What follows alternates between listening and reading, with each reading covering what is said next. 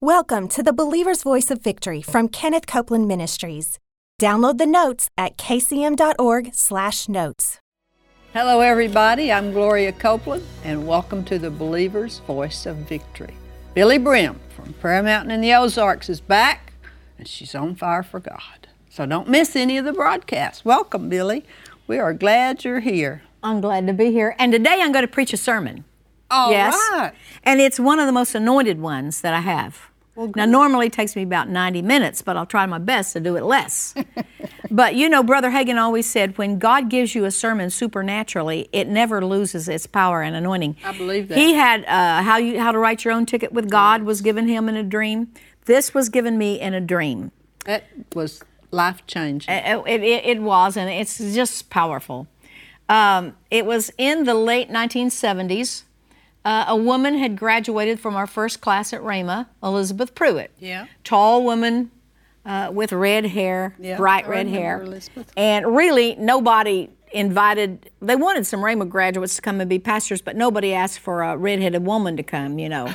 so she went over, she had some relatives that lived over in Westville, Oklahoma, Adair County, and they invited her over and she started a church.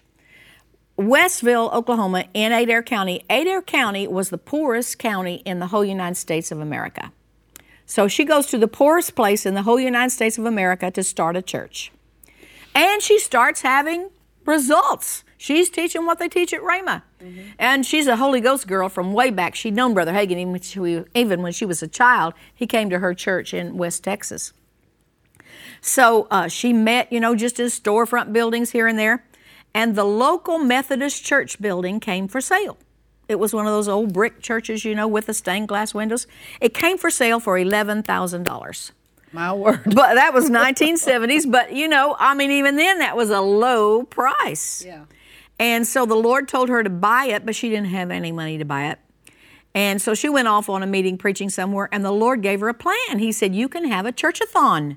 He said, uh, Television stations have telethons, you can have a churchathon. And he showed her the plan. Well, a lot of people knew Elizabeth and loved her. And so she started calling them one by one, and she said, I'm going to have a week long meeting. The Lord showed me, Would you come and take a night? So she invited uh, David Ingalls. He came to take a night, Rick McKnight, and uh, some others. I can't remember exactly all. And the big day was going to be Sunday afternoon. And uh, they were also going to be uh, another Sunday night meeting, but Sunday afternoon was going to be Kenneth E. Hagin. And people were coming from everywhere to hear at, at this churchathon. When she advertised it, they all wanted to come to this little small place where they could be, you know, in a close um, proximity with Brother Hagin and with some of these other teachers. And so uh, the big service was going to be Sunday afternoon. Now, I was going to get to speak like Monday morning or something, but, you know, the big time, that was Sunday afternoon.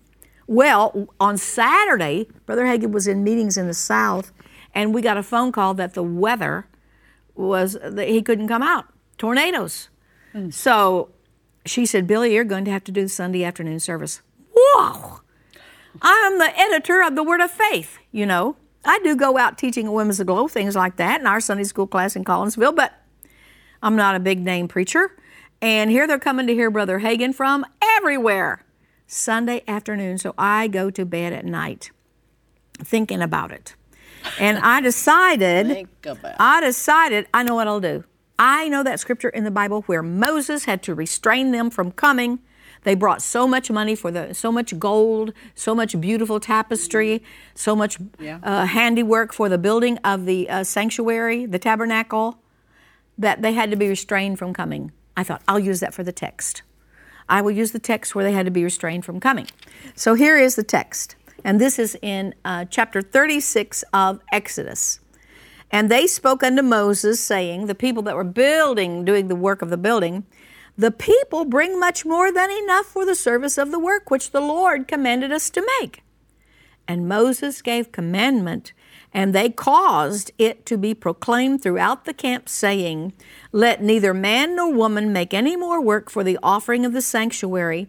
So the people were restrained from bringing, for the stuff they had was sufficient for all the work to make it, and too much. they brought in a too much offering. I have never heard of this I've in never history. seen that. Never heard it in history that Yeah, it ever I've never happened experienced that. outside the Word of God where the people brought too much. I think it's a great idea. It's a great idea. So I thought, well, I'll use that for my text, and I'll just get a big offering Sunday afternoon. but Brother Hagin always taught us now to rightly divide the word, you don't lift scriptures out of context. Yeah. You go back and you get them into context. So in the 25th chapter uh, of Exodus, the Lord had told Moses, I want them, take me an offering. I want them to build me a sanctuary. I want to dwell among you. So, over in the 35th chapter, Moses begins to take up this offering. So, I go back, I want to be scriptural. I go to back bed on Saturday night reading this, the last thing. 35th chapter of Exodus, verse 4. And Moses spoke unto all the congregation of the children of Israel, saying, This is the thing which the Lord commanded, saying, Take you from among you an offering unto the Lord, whoever is of a willing heart.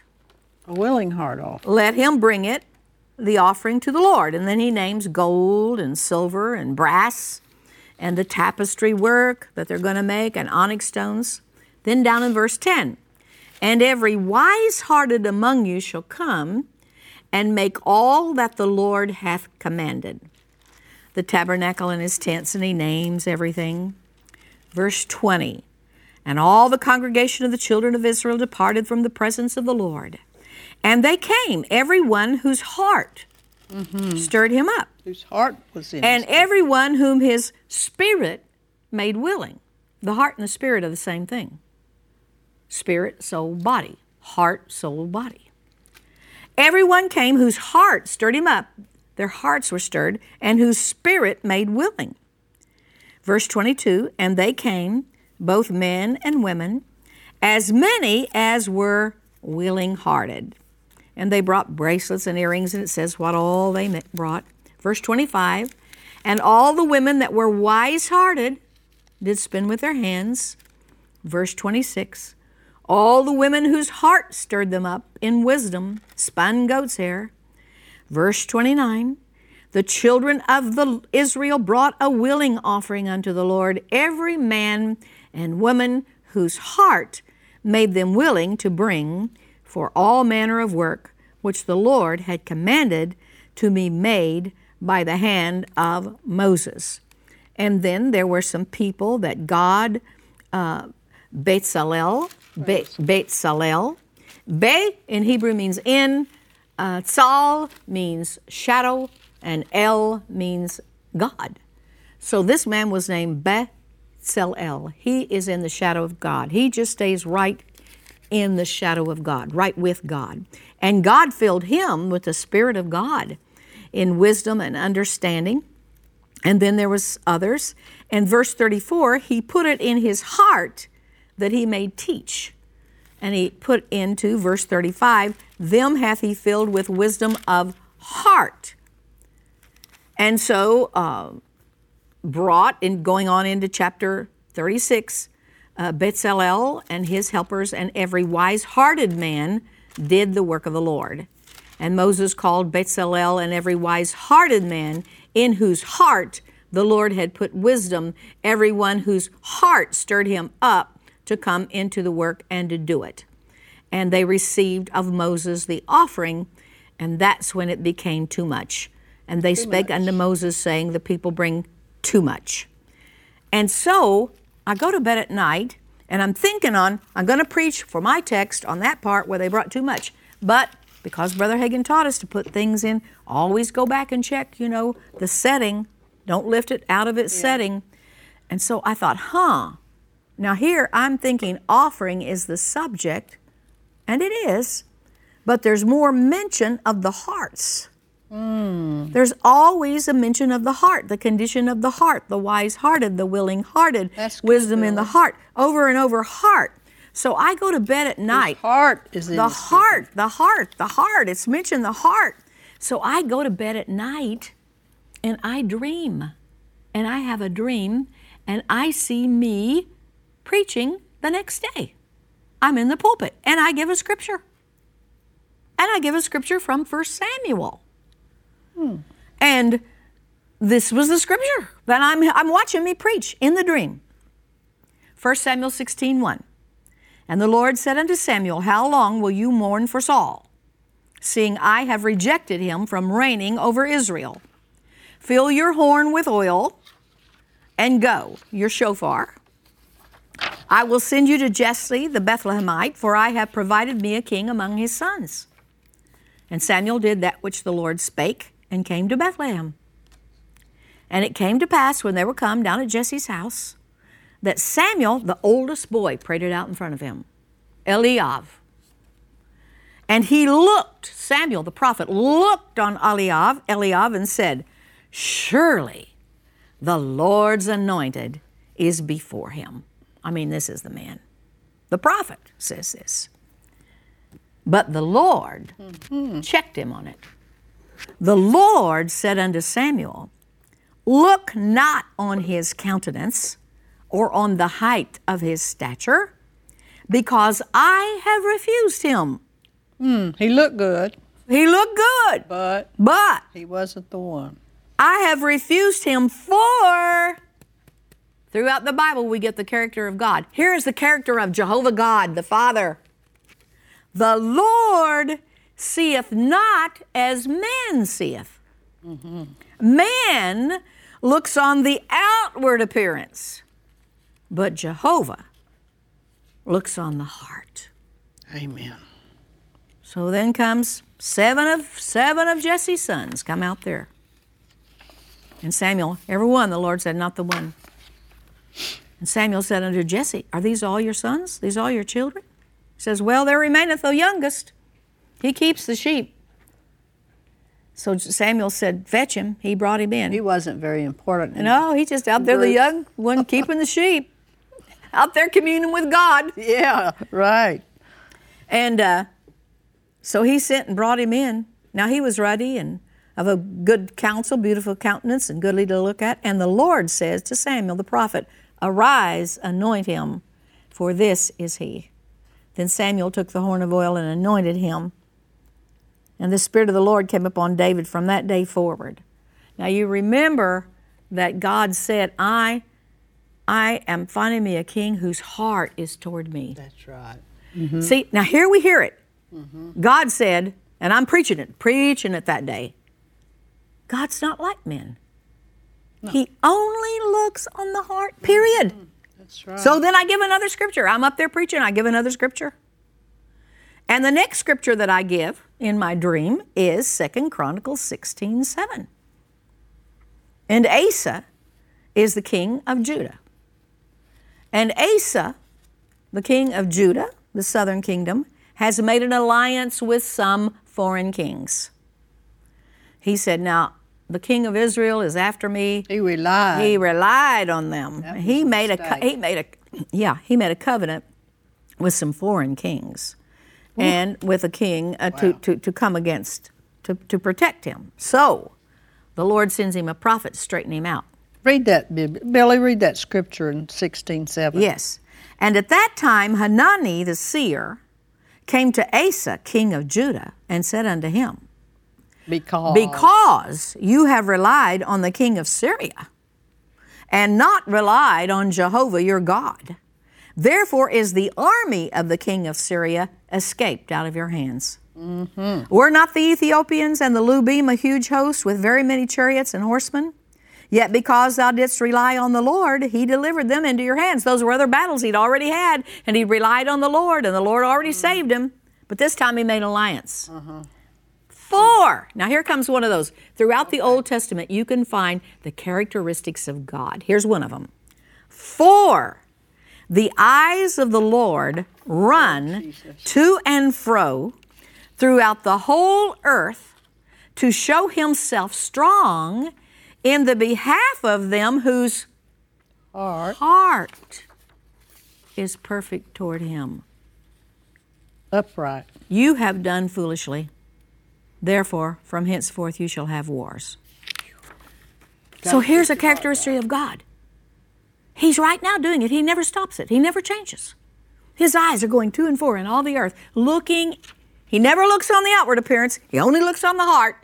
And his eyes are going to and fro. Right now, while we're doing this television, while you're watching it, the eyes of the Lord are going to and fro and the out the whole earth looking into hearts. Yeah. Now, this is another thought. Who else is looking? Yeah, that's Satan's right. looking for what? Right. Whom he may devour. That's right. But this not me. is not no. And i don't know that he's looking in the hearts. He might be looking someplace else but the eyes of the lord run to and fro throughout the whole earth to show himself strong in the behalf of those whose heart is perfect toward him. In my dream the lord said to me do you know what i'm looking for in those hearts? Hmm. what? Faith when i find faith in a heart That's right. That's working right. by love, I can do anything. Elizabeth, he said, has faith in her heart. She's believing me, and I can do anything. I never, he said to me in the dream, I never look at the house the faith in the Spirit resides in. I never look at the condition of the house, the body, the age, the gender, the color. It doesn't matter if the house is four years old or 84 years mm-hmm. old.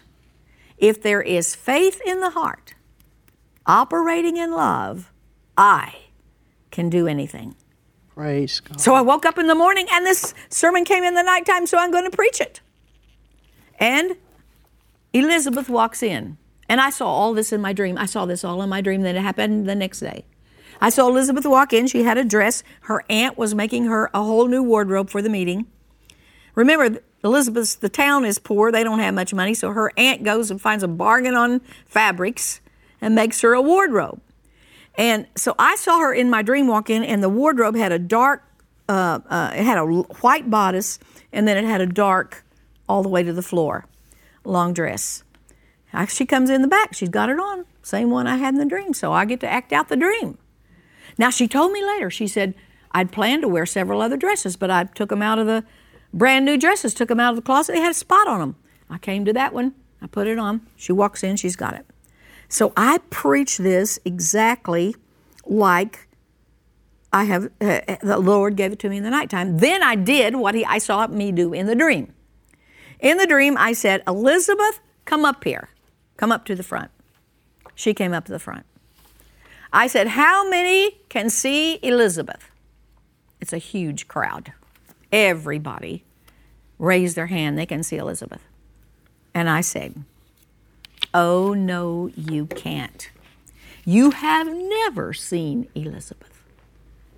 Clifford, her husband, she was Elizabeth Pruitt then. He later died and she married again. But then it was Clifford. I said, You have never seen your wife. and to the girls and, and, and her relatives, You have never seen your mother. You have only seen the house she lives in. Now, Elizabeth is tall. She's really outgoing. She has bright red hair. She stands up there. And in my dream, I act out exactly what I said in my dream. Elizabeth, stand up here. I said, Elizabeth, you only can see the house Elizabeth lives in. Elizabeth is on the inside. She's a spirit, and she's looking out these windows, the eyes. She's on the inside looking out these windows. And then I turned to Elizabeth, and something came up in my spirit that I didn't hear the night before. And I said, You just see the house Elizabeth lives in. And this house just happens to have a red roof. Mm-hmm. And I got tickled at that, and they all got tickled at that, and they all could see that's not Elizabeth. Elizabeth is a spirit. And in that spirit, if God finds faith in that heart, in that spirit, and it's working by love, then He can do anything and He wants to do everything. and He's doing it right now. He doesn't care if you live in a house that's a female house.